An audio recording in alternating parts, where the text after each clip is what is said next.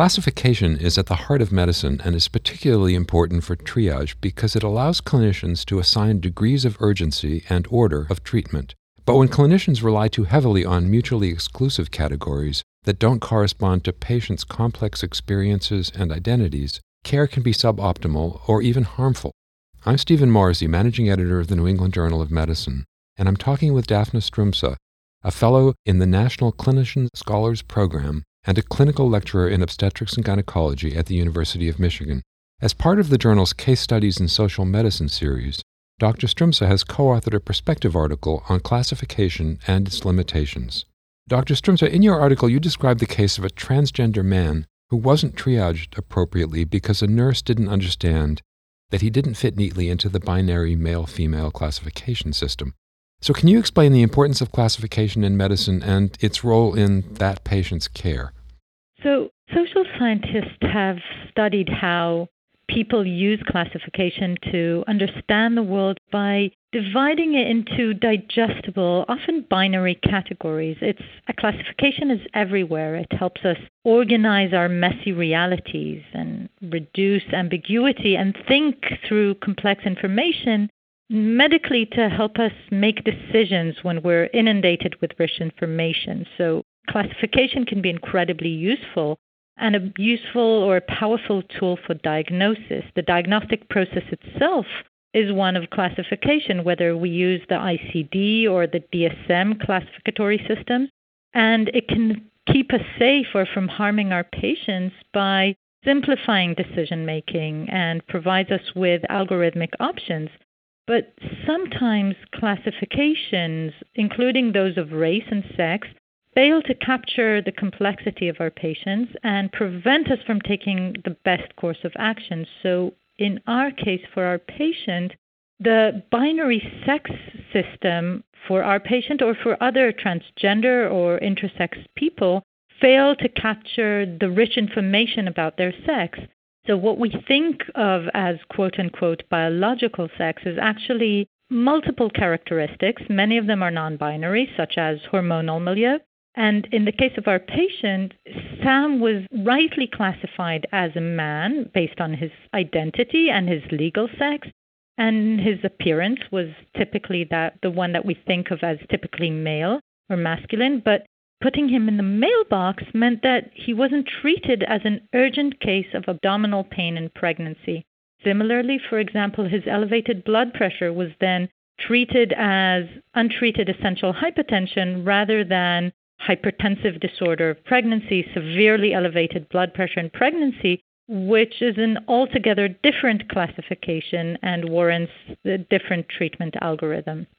What are some other examples of implicit classification algorithms used in healthcare that could inadvertently harm patients?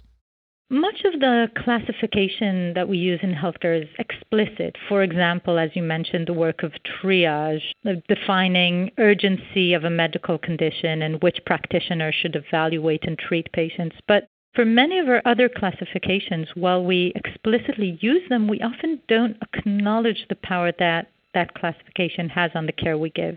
A classic example is race. Over the last few decades, understanding the social implications of race in the United States, we've come to recognize the importance and the effects of race on the health of our patients. And we're starting to gain language and tools to help us address the ways that implicit bias affects the treatment patients receive, depending on their race.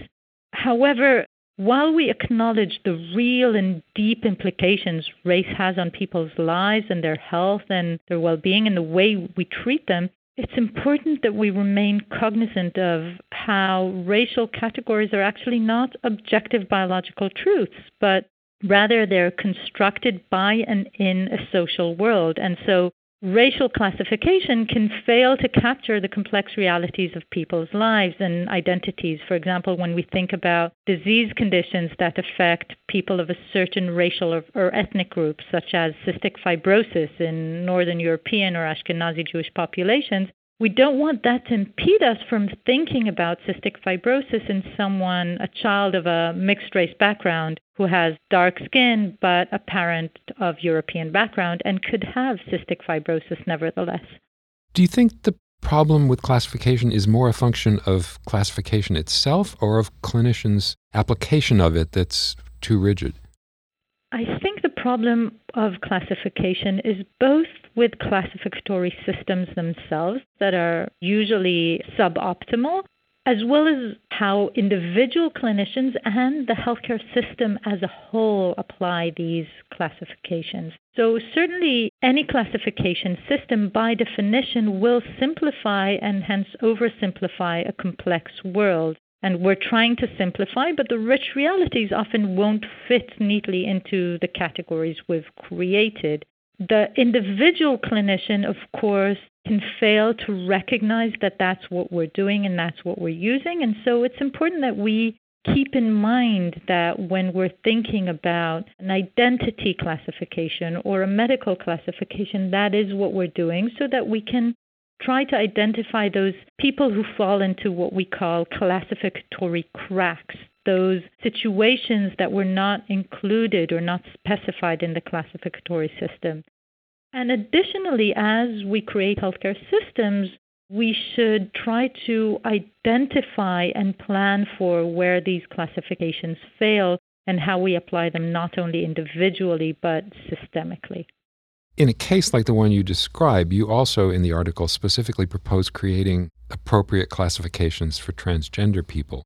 So, how can clinicians ensure that they provide the best quality care for transgender patients, even if more appropriate classifications haven't yet been implemented?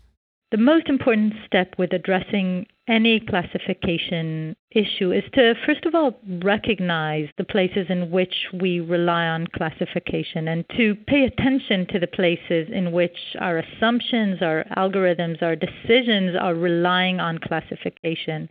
And then that enables us to recognize those classificatory cracks and to address them. Specifically with transgender and non binary patients, the first step we need to do is to recognize that our system has failed transgender patients and to make sure we're treating individual transgender and non binary people with respect. From there, we can also think about and acknowledge the ways that transgender people have faced many structural barriers to care and still do. Most importantly, medicine itself has pathologized gender diverse identities, and many transgender patients have negative interactions with the healthcare system. This doesn't necessarily mean that any single individual provider is transphobic, although that certainly does still happen, but that the healthcare system as a whole is structured in ways that don't fit the needs of transgender people. And all this leads to stigmatization and poor health outcomes. So our role as healthcare providers is both to take responsibility for our own education regarding the healthcare needs of trans people and to advocate for our patients on a systemic level. For example, vis a vis the way insurance policies exclude the transgender identities or exclude transgender related care, or the ways that electronic medical records can adjust their systems to address the needs of transgender and non binary people. While we do that, create new categories to allow transgender people to be legible and fully incorporated into our care schema. So, for example, if we start using a language that is more inclusive, for example, talking about pregnant people rather than pregnant women only, then we're more likely to identify people like Sam as pregnant when they come in pregnant and to provide them with the care they need and deserve.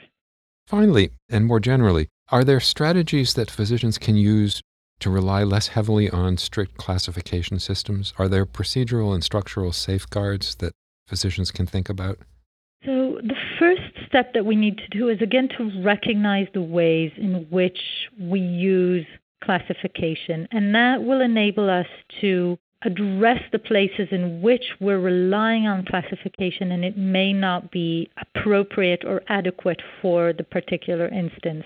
Once we've recognized this, we can create clinical trainings to think kind of more broadly about people outside of these boxes that we've created and to use procedural and structural safeguards such as advocating for electronic medical record systems with more flexibility to allow, for example, in the case of sex, allow for distinct charting of legal sex from sex assigned at birth, from an organ inventory that can help us better identify what care any individual needs, regardless of what sex category they fall under.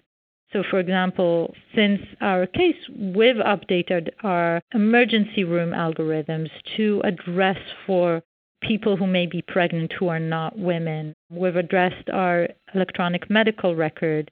We've instituted trainings both in the emergency room and system wide to be able to better identify the needs of a broader variety of patients. Thank you, Dr. Stroumsa.